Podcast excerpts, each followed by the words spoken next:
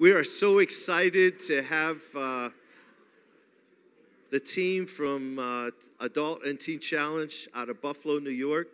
If you've never been here, when they've been here, this will strengthen and encourage your hearts, I promise. It's going to be good.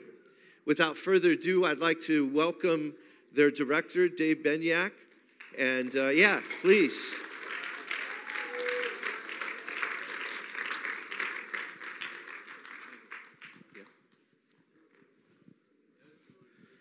Praise the Lord. How many people are excited to be in the house of the Lord this morning?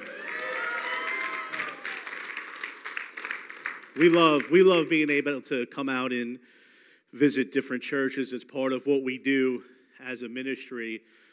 But we really love coming out and spending time here at Pioneer Christian Fellowship. Thank you, Pastor Jeff and Jody and the congregation here for having us and being willing to sow into the ministry of Buffalo Adult and Teen Challenge. There's a scripture that comes to mind as we visit churches and as, as I see churches and individuals who are willing to labor alongside of us, and that is a scripture in the book of Philippians. The Apostle Paul tells the church in Philippi, I am certain of this, I am sure of this, that he who started a good work in you will bring it to completion on the day of Christ Jesus. And us as Christians, when we read the Bible, this might be something that you're that you're just hearing for the first time. We have a tendency to look at all scripture at how they pertain to us as individuals. Although there are a lot of scriptures in the Word of God that that assure us of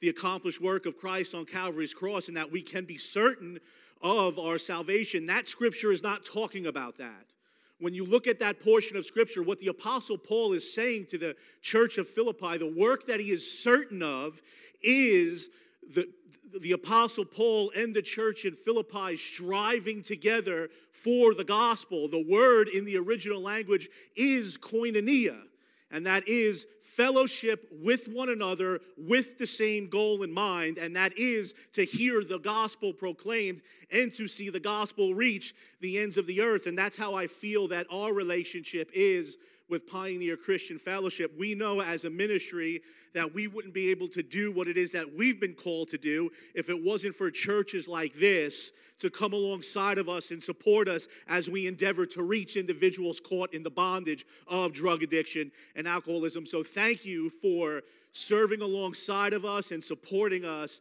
as we reach out to those who are sick and suffering. Thank you. Let's give yourselves a round of applause.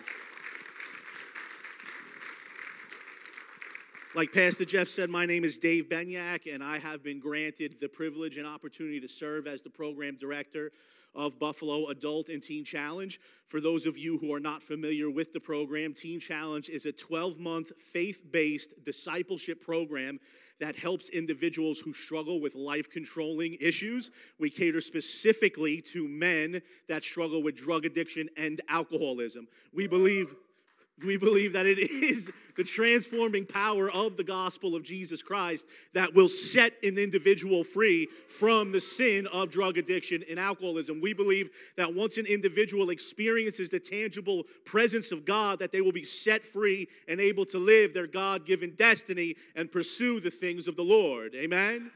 So, so we don't teach behavioral modification, we teach life transformation. So everything we do within the ministry of Teen Challenge is catered towards uh, helping individuals establish relationship with Jesus Christ. We teach the men how to live in relationship with Jesus Christ because we believe that being clean and sober is simply a byproduct of healthy relationship with Jesus Christ. So everything that we do on a day to day basis is geared towards accomplishing that goal. Teen Challenge, a little bit of history. If you're familiar with the book, The Cross and the Switchblade, that is the story of how the ministry of Teen Challenge started in 1958. There was a young country preacher named David Wilkerson uh, who believed the Lord was calling him to deeper relationship with him while pastoring a church in rural Pennsylvania.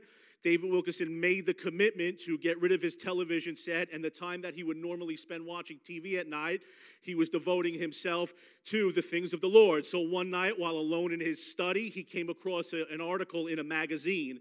And what that article was, it was a picture of a, a hand drawn picture of a scene in a New York City courthouse. And in that picture, there were eight boys that were on trial for the murder of a young man named Michael Farmer. Michael Farmer had polio. These eight boys beat him to death as a part of a gang initiation, and now they were on trial for the crimes that they committed. As David Wilkerson looked at that picture, what he said is that he could see the despair. The artist was able to capture the despair in those boys' eyes. And in that moment, the Spirit of the Lord spoke to David and told him, Go to New York City and help those boys. So he got in his car, he went to New York City, and he was met by a uh, unaccepting New York City judge who threw him immediately out of the courtroom. And outside of that courtroom, there was a picture taken of David holding his Bible. And the next day, it was in the newspaper, and the headline said, Bible wielding preacher gets thrown out of New York City courthouse.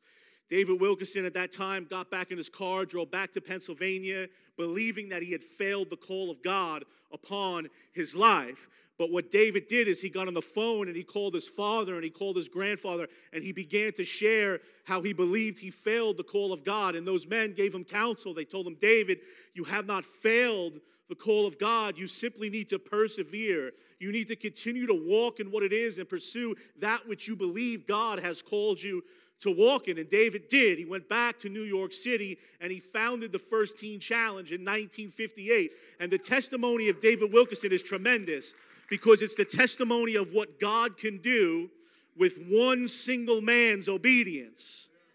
One single man's obedience in 1958, planning a teen challenge in Brooklyn, New York. The fruit of that, 65 years later, is over 1,200 centers in the United States and over 1,500 centers. It's constantly growing. So it's, I haven't looked it up recently, but it was 1,500 centers over 120 different countries. Teen Challenge is single handedly the most successful drug and alcohol program in the world, and it's because we believe in a power that's greater than someone could put in a substance or drink out of a bottle. We believe in the power of the Holy Spirit and the ability that it has to transform a life.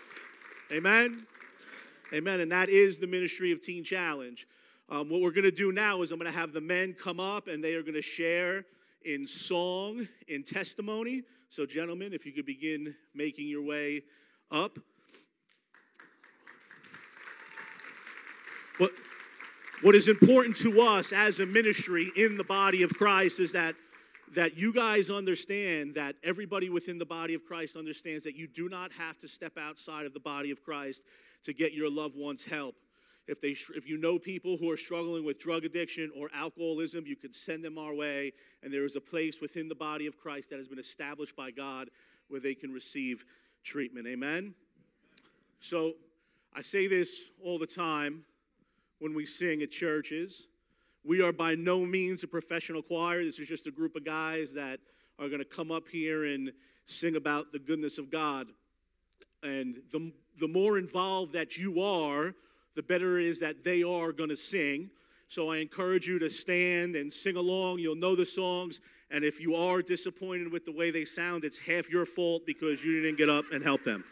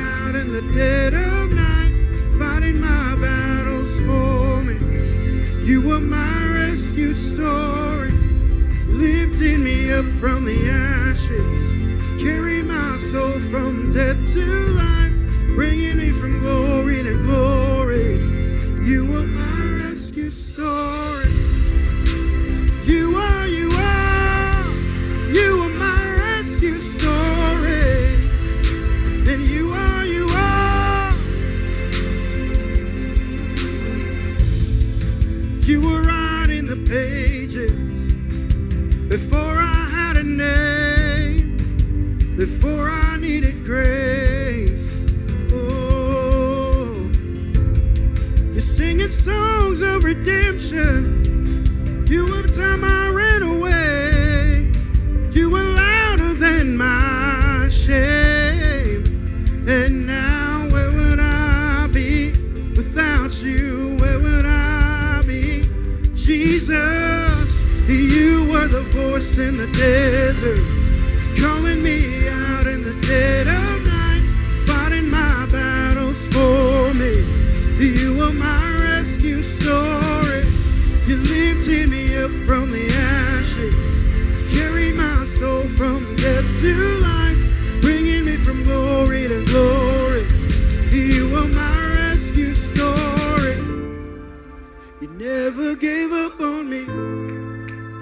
never gave up on me.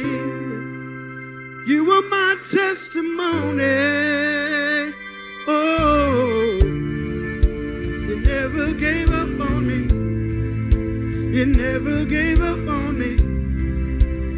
You were my testimony. Oh, you never give up on me.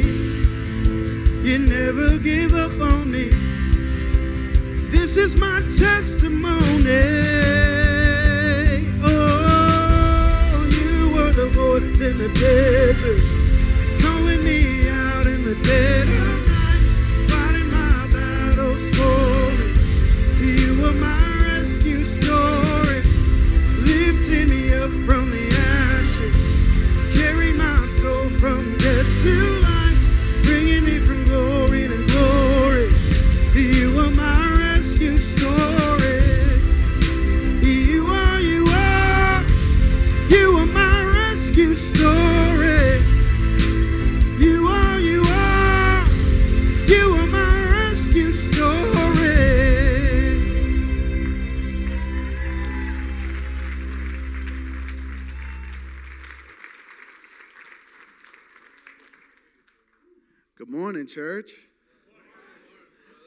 Like Dave said, not only did we come to worship with song, but also with testimony.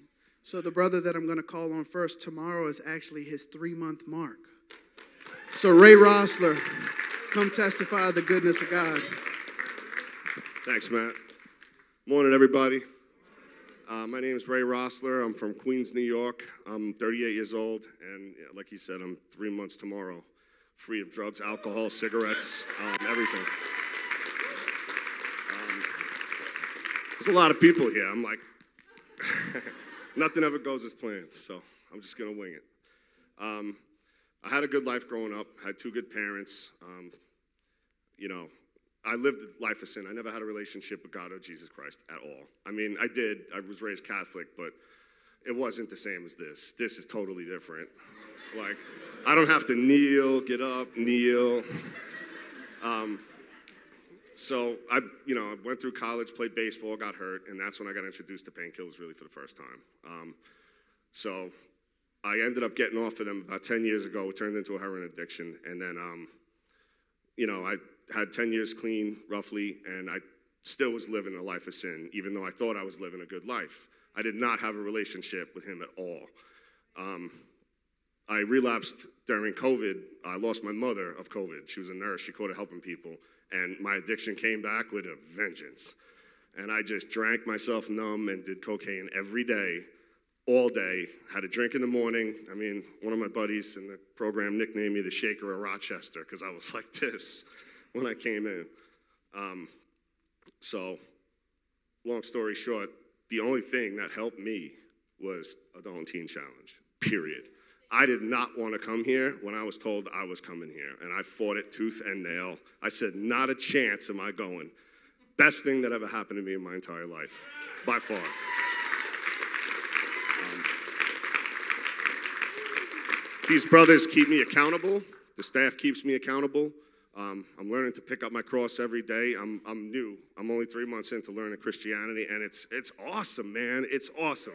It really is. Like, I've been missing this my whole life. And it's like finally that pit in my stomach is, is filled. It's getting filled, you know? Like, I had a career in drums. I thought that was awesome. I got the tour and like I was always missing something, and this fills it. It's crazy. It's really nuts. I'm sorry, but it's true.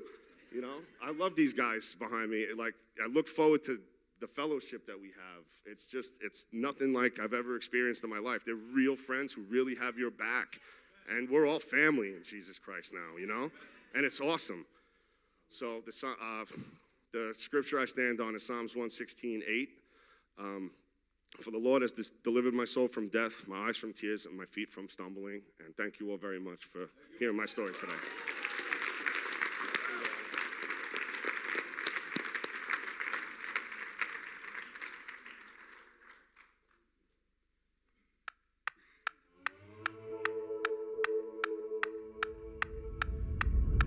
You past the point of weary? Does your burden weighing heavy? Is it all too much to carry? Let me tell you about my Jesus. Do you feel that empty feeling? Shame's on all its ceiling. You're desperate for some healing. Let me tell you about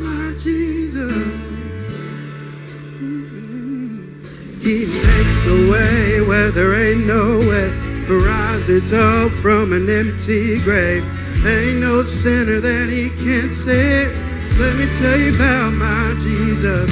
His love is strong and his grace is free. And the good news is I know that he can do for you what he's done for me. Let me tell you about my Jesus. And let my Jesus change your life and hallelujah, hallelujah, hallelujah, amen, amen. Who can wipe away the tears from broken dreams and wasted years until the past to disappear? Oh, let me tell you about my Jesus and all the wrong turns that you were going undo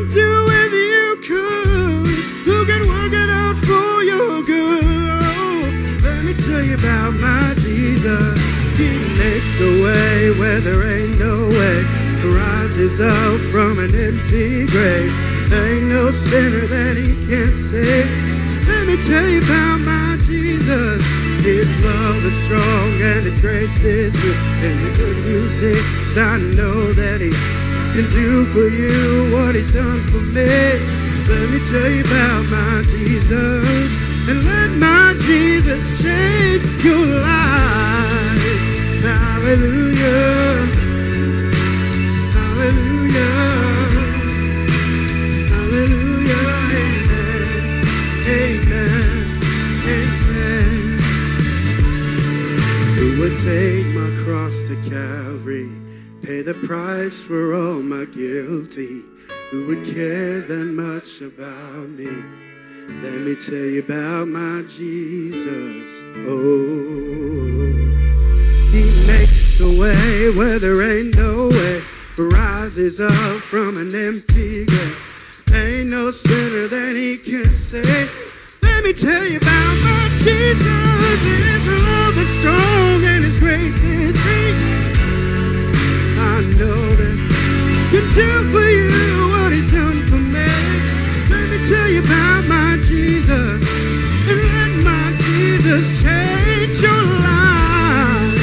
And hallelujah,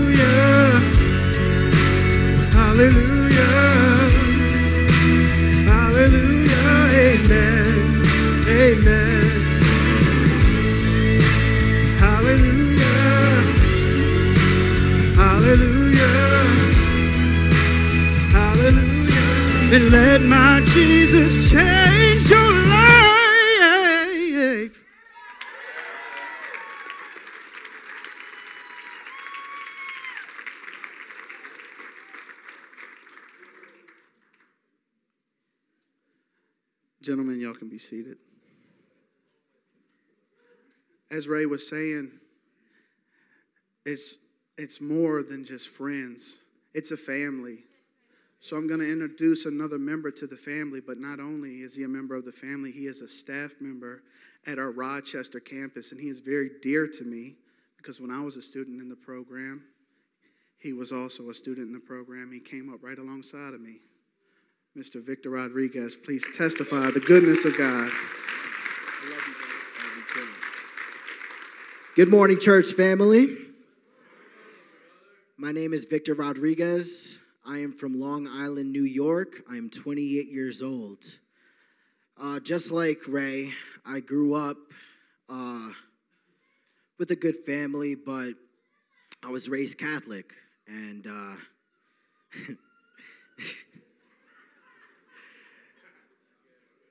so I grew up learning about God. However, I had a hard time believing that He loved me. I had a hard time believing that I was forgiven because of all the things that I had done growing up, which caused me to go down a very dark path of addiction. And yet, He was always there. Somehow, some way, He was always there. But when I was 17 years old, my sister actually tried to get me an adult and teen challenge, but I was rebellious. I didn't want to, I wasn't ready. 10 years later, it got so bad to the point that I asked the Lord to either you deliver me from this addiction or you take my life because I can't do it. I can't do it. I wanted to die. And now I here I am a year and a half free from addiction. And now I have the opportunity to pour the same love that God has for me into other people.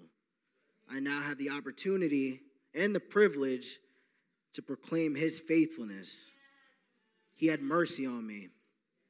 And I know I don't deserve to be here, but I'm grateful because There's one more prayer I made. Lord, I ask that you make me into the man that you want me to be. And that's when things got hard. but I'm so grateful for Adult and Teen Challenge. I'm so grateful for my brother, my brothers. You know, I get I get new brothers almost every week. I get to serve. I get to share the love of Christ. And I pray that I'm able to glorify him. That's all I want to do is glorify him for saving my life. The verse I stand on is Romans 8:28. And we know that all things work together for the good of those who love God and who are called according to his purpose. Thank you, church.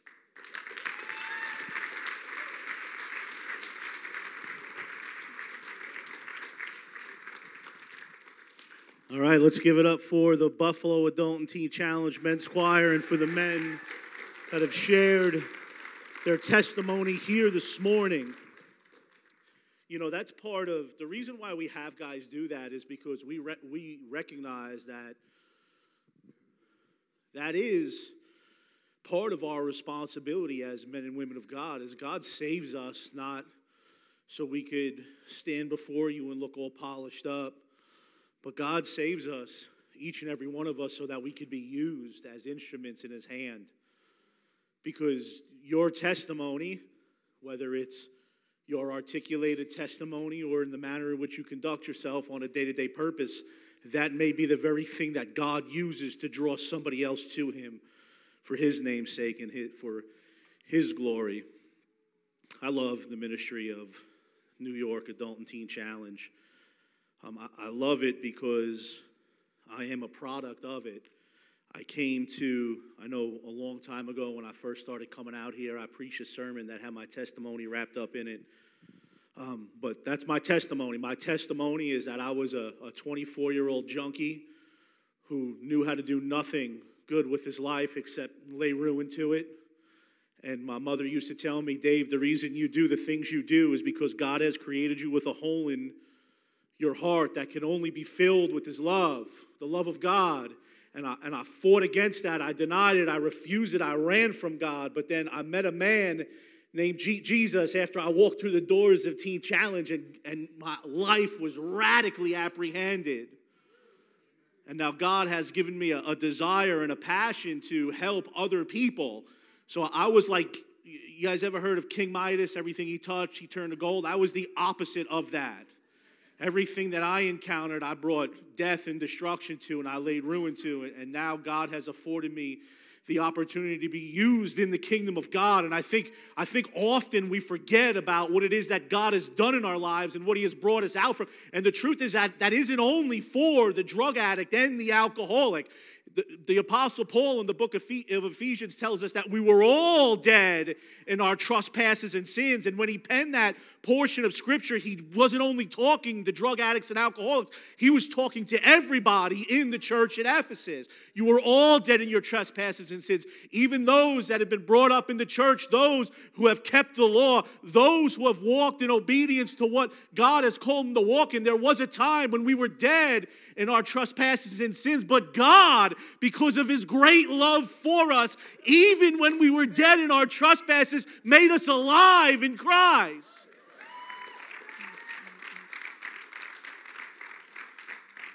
It is by God's grace that we have been saved. It's by God's grace that I stand before you this morning.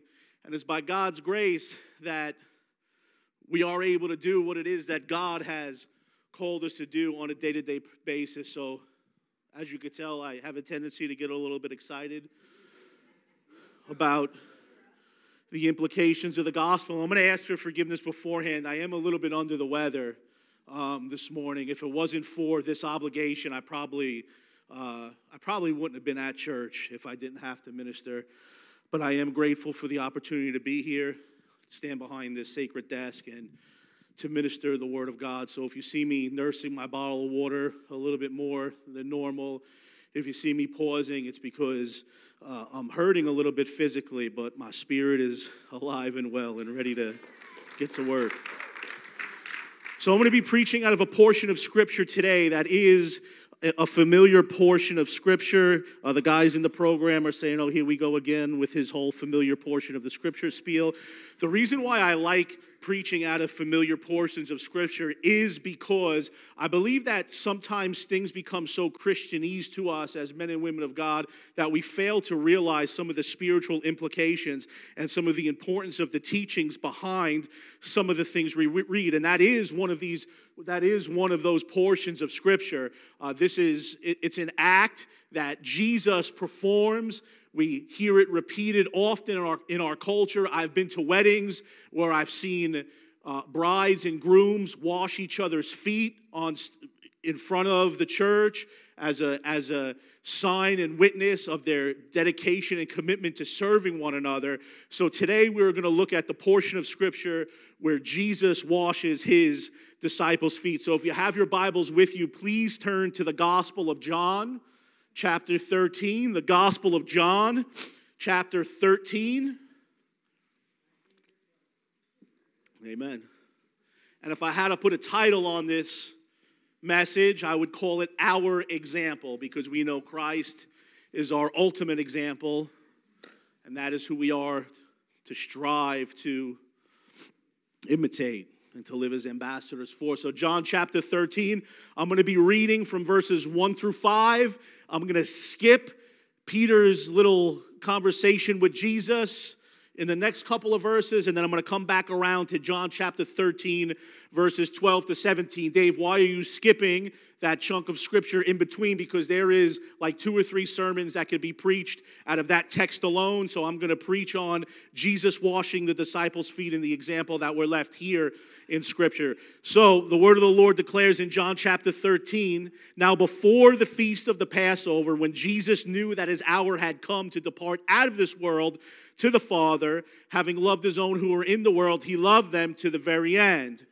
During supper, when the devil had already put it into the heart of Judas Iscariot, Simon's son, to betray him, Jesus, knowing that the Father had given all things into his hands and that he had come from God and was going back to God, rose from supper. He laid aside his outer garments and taking a towel, he tied it around his waist. Then he poured water into a basin and began to wash the disciples' feet. And, and to, I'm sorry. Then he poured water into a basin and began to wash the disciples' feet and to wipe them with the towel that was wrapped around himself. We're going to skip to verse 12. When he had washed their feet and put on his, his outer garments and resumed his place, he said to them, Do you understand what I have done to you? You call me teacher and Lord, and you are right, for so I am. If I, then your Lord and teacher, have washed your feet, you also ought to wash one another's feet. For I have given you an example that you also should do just as I have done to you. Truly, truly, I say to you, a servant is no greater than his master, nor is a messenger greater than the one who sent him. If you know these things, blessed are you if you do them. If you know these things, blessed are you if you do them. Heavenly Father, Lord God, it's in the mighty and matchless name of Jesus that we pray. We thank you for your word, Lord God. We thank you for your word that you have left us, Lord God. So, as men and women of God, we don't have to try to figure out how to live this Christian life on our own, but you have left us thorough instruction how we are to live a life in pursuit of you, Lord God. I pray for the next couple of moments that you'll just use me as a mouthpiece to articulate the very thing that you would have your children to hear on this morning, Lord God. I pray that you will send your spirit before the words to turn up the fallow ground in our hearts so that the seeds of your word may fall on fertile soil and that they will bear much fruit. We bless you on this day. We ask that you'll have your way. In Jesus' name we pray, and all God's people said.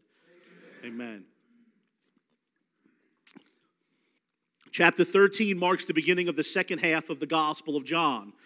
This includes Jesus' farewell dialogue as well as the Passion narrative. To many people, the Gospel of John is considered the most intense and spiritual of all of the Gospels. Here, perhaps more than any other scripture, the child of God hears the voice of Jesus leading them into a greater understanding of their new place before the Father and their new position in the world as a follower of Jesus Christ. Chapters 13 through 18 contain teachings about heaven, the new commandment, the person and work of the Holy Spirit, the mutual union of Christ and the disciples, as well as teachings on prayer. Here, in this portion of Scripture, Jesus, the head of the church, speaks to those who are the church and assures them of his special and enduring love for them. If you look at verse 1 of our text, John refers to Jesus' followers as being his own. Before the feast of the Passover, when Jesus knew that his hour had come to depart out of this world to the Father, having loved his own who were in the world, he loved them to the very end. So before we move on and we look at Jesus washing the disciples' feet, I just want to take a couple of minutes for, to establish who Jesus is talking about when he calls the disciples his own. So, who is Christ's own? And this is easy for us to figure out because John has answered this question numerous times in his gospel before we get to this portion of scripture. In chapter 6, verses 37 and 44, they are those who have been given to Christ by the Father. In chapter 10, verses 11 and 15, they are those for whom Christ is about to go and die in chapter 1, verse 13, they are those who were born not of the blood, nor of the will of the flesh, nor of the will of man, but of God. In chapters 10, 28 to 29, they are those whom Christ gives eternal life.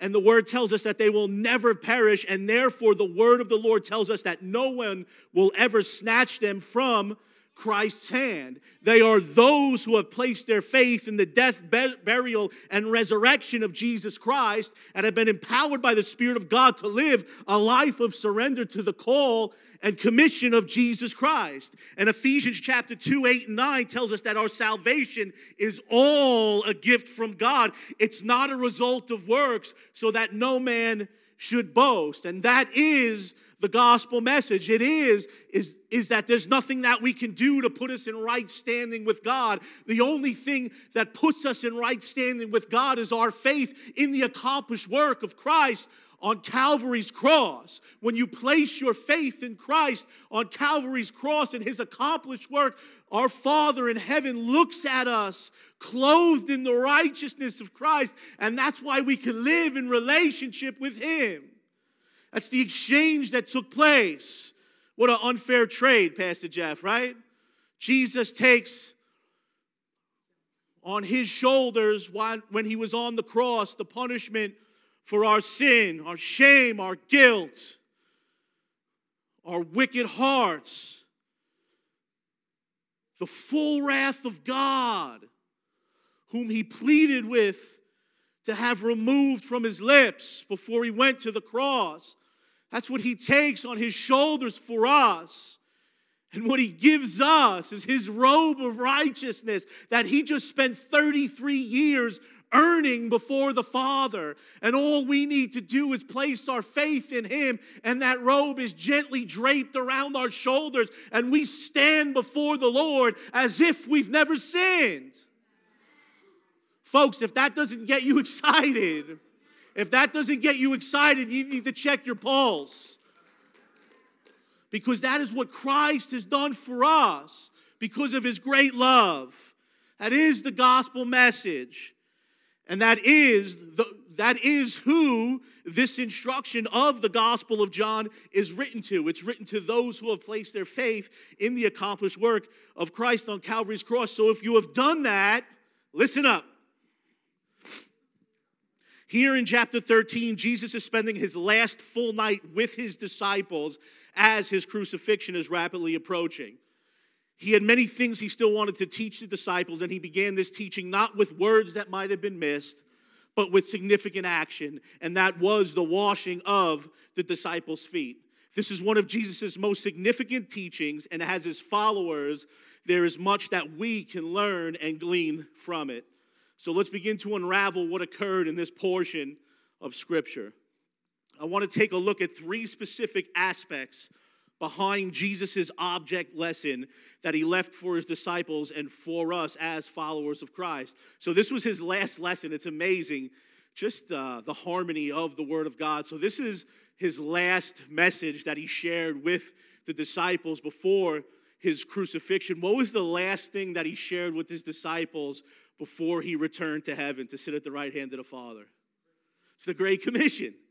So here, he gives us an example of humility and our need to serve one another as Christians. And then he ties that together with the Great Commission, which is to articulate the work of Christ and the gospel as far as the ends of the earth may go. So, the first thing that I want to look at is one of the motivations behind Jesus washing his disciples' feet. Why did he do it?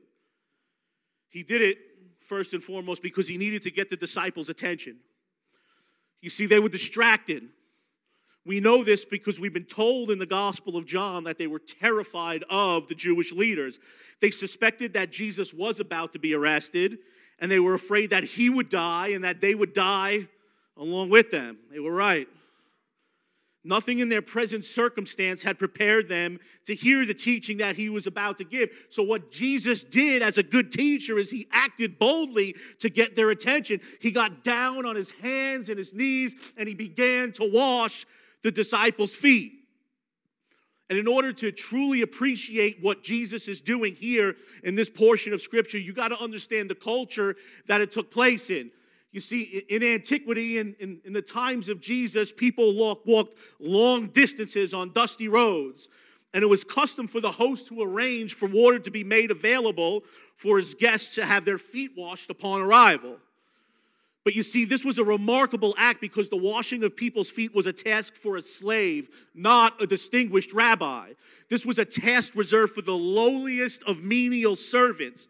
The truth is, peers didn't even wash one another's feet. In fact, most Jewish individuals insisted that Jewish slaves should not wash other people's feet, and that this was a task that should only be reserved for Gentile slaves. This is an act that would warrant the attention of those who were sitting around the table with Jesus, and it should demand our attention as well. So the disciples were preoccupied so Jesus radically apprehended their attention. The second thing I want to look at is another one of his motivations. And the second motivation we pull directly from the text. Let's take a look at verse 3. John chapter 13, verse 3 says, Jesus, knowing that the Father had given all things into his hands and that he had come from God and was going back to God, rose from supper. So we gather three things from this verse about Jesus' state of mind when he performed this action. First, Jesus knew that the Father had put all things under his power, which speaks of Jesus' authority. Second, Jesus, Jesus also knew that he had come from God, which speaks of his divinity.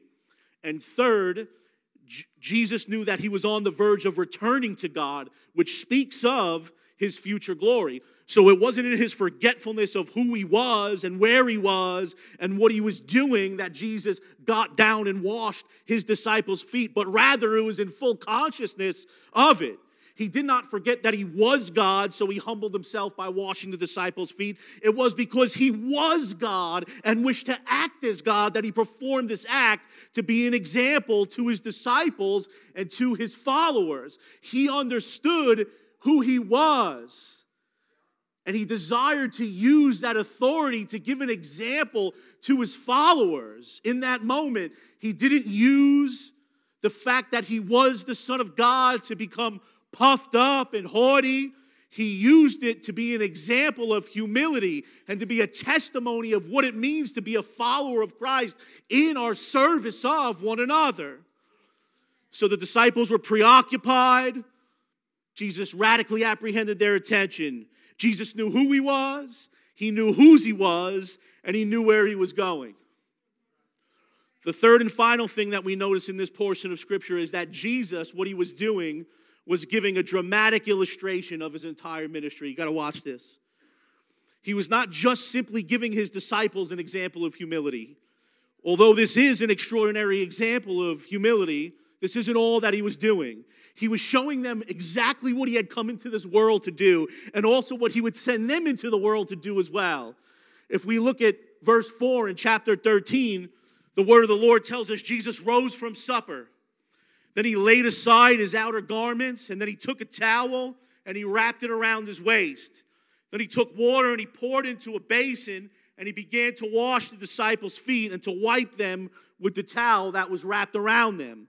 First, John tells us that he rose from supper.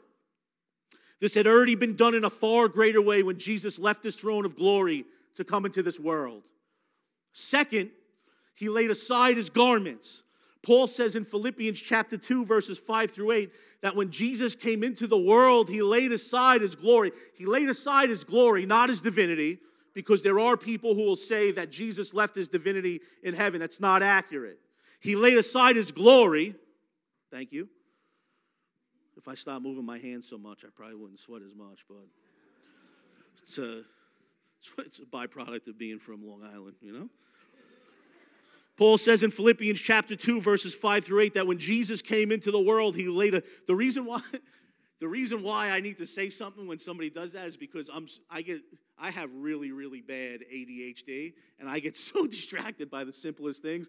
So I've learned just to thank the person who addressed them, giving me the towel, and try to instead of trying to pretend that it didn't happen. It just works better that way. Second, so first, John tells us he rose from supper. Second, he laid aside his garments. Paul says in Philippians chapter 2, verses 5 through 8, that when Jesus came into the world, he laid aside his glory so that he could appear as a true man. Next, he took a towel and wrapped it around himself. This was the garb of a servant, a role that Paul says Jesus took upon himself. Finally, he poured water into a basin and began to wash the disciples' feet. Just as in a few short hours he was to pour out his blood for the washing away of human sin and atonement. And finally, we find the conclusion of this parable in verse 12. John tells us that when he had washed their feet and put on his outer garments, he resumed his place. We know that Jesus, after Jesus accomplished his work here on earth as the incarnate Son of God, he returned to heaven to reign and rule as king at the right hand of the Father. The writer of Hebrews confirms this in chapter 1, verse 3, where he wrote, After he had provided purification for sins, he sat down at the right hand of majesty in heaven. Jesus resumes his place at the table and he begins to explain to disciples what he had just done. He said to them, Do you understand what I have done to you? You call me teacher and Lord, and you're right, for so I am. If I, then your Lord and teacher, have washed your feet, you also ought to wash one another's feet. For I have given you an example that you also should do just as I have done to you. What Jesus is talking about here is humility and the need for God's people to take a servant's role. He is simply saying, If I, your master, have played the servant's role, you who are my servant should certainly play the servant's role with one another. We are to care for one another. We are to care for those who can no longer care for themselves. We are to get close to those who are suffering and do everything in our power to alleviate their suffering. We are to open our homes to the lonely. More importantly, this one sometimes is harder than charity. We are to hold our Christian brothers and sisters accountable and encourage them to walk above reproach. And if one of them stumbles or falls, we aren't supposed to look down our noses at them and ridicule them, but we are to do what we have been instructed by the Apostle Paul and restore them gently.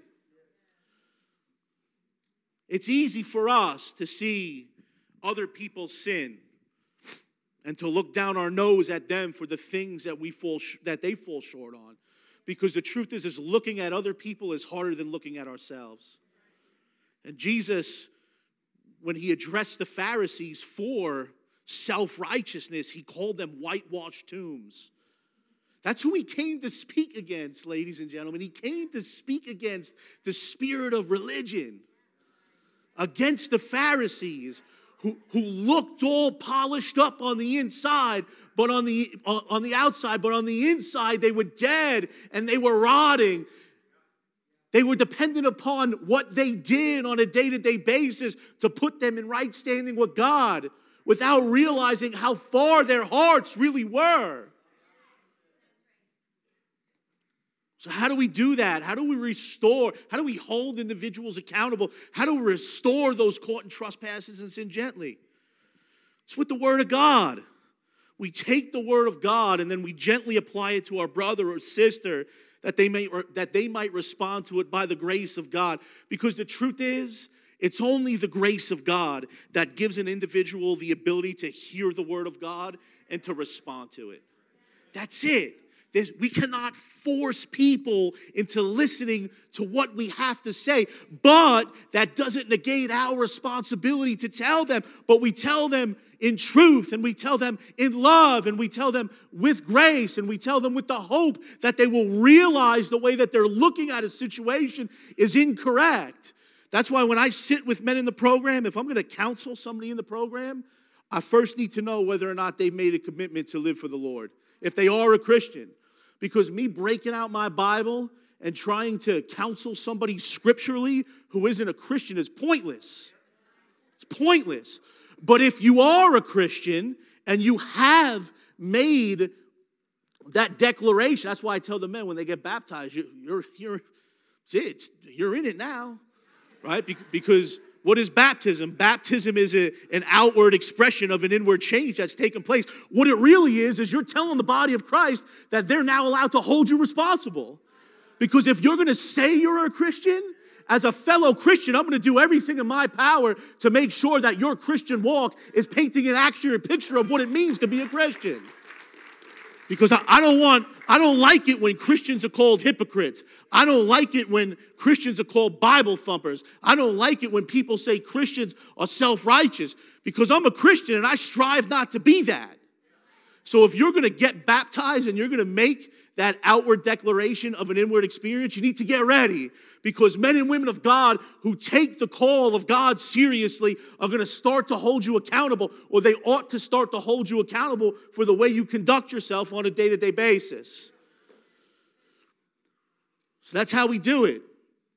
We restore them gently with the word of God. But I want you to pay special attention to the word gently here. In his commentary on these verses, Harry Ironside says that if we're going to wash one another's feet, we ought to pay attention to the temperature of the water. You would not go to anyone and say, Here, put your feet in this bucket of scalding water.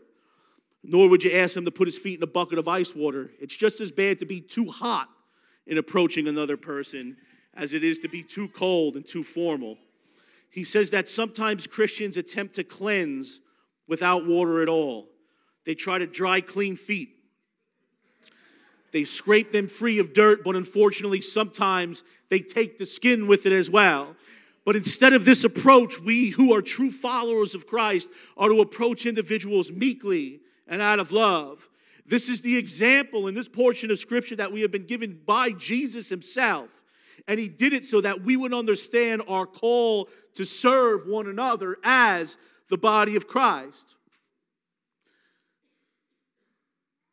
And there's an unavoidable truth here in this portion of scripture. And that unavoidable truth is that we have, we have been sent to be servants. So, as far, listen to what I'm saying, listen to what I'm saying. So, as far as God is concerned, the role of a servant is not one by any means that is optional for us. This is a mandate. This is a mandate. If you are, if you are, there's a saying that we that we say to guys in Teen Challenge: saved people serve. People who are saved understand their responsibility and their role to be servants within the kingdom of God. So this isn't optional. This is an assignment that we have been given by our Creator. And it would be in our best interest to recognize that and to do so willingly. It's our assignment, just as it was also the assignment of the Lord Jesus Christ. Jesus concludes this object lesson by telling his disciples if you know these things, talking about all of the things that he just talked about, referring to his instruction in verses 14 and 15, and you do them, so it's not only about knowing, but it's about doing, that you will be blessed. And you got to understand what blessed in this portion of Scripture means. Blessed in this portion of Scripture means that your soul will be satisfied. As you make the decision to serve one another, your souls will find its ultimate satisfaction in your relationship with Jesus Christ. And that's that, that's that cosmic shift that has to take place in the life of a converted individual. Right? Because what we're taught, what the world teaches us, is the more that we get and the more that we can have people do for us and the more we acquire, the happier we'll be. And here in this portion of G- Scripture, Jesus is saying, wrong. It's not right.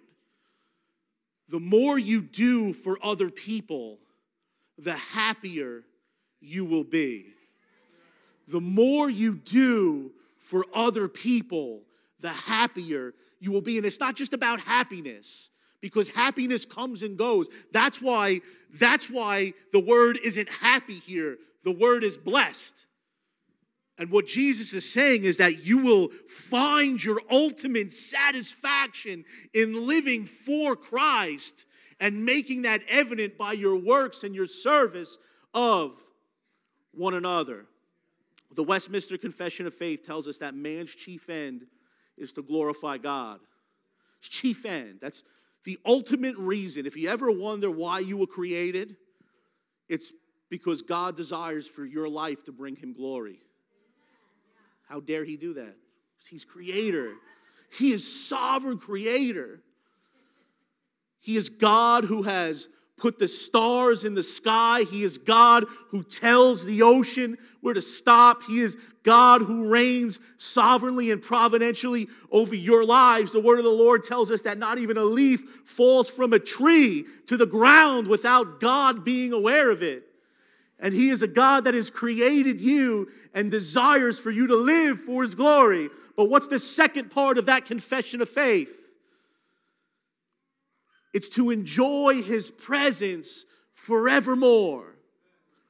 So if you want to live in the full satisfaction of life as a part of the body of Christ, you need to start serving. And I know that that looks different for everybody. But you need to look for ways where you could get plugged in, where you could serve the body of Christ, where you could serve your neighbor. Husbands, serve your wife. Wives, serve your husband. Children, serve your parents. Serve your siblings because everybody is so caught up on trying to figure out how to be happy and looking at all of these ancillary things for happiness when the truth is it's simple. It's to live a life of service in the kingdom of God to those in your sphere of influence. And Jesus has told us, you will be blessed. Amen. That's it, Pastor Jeff. Yeah.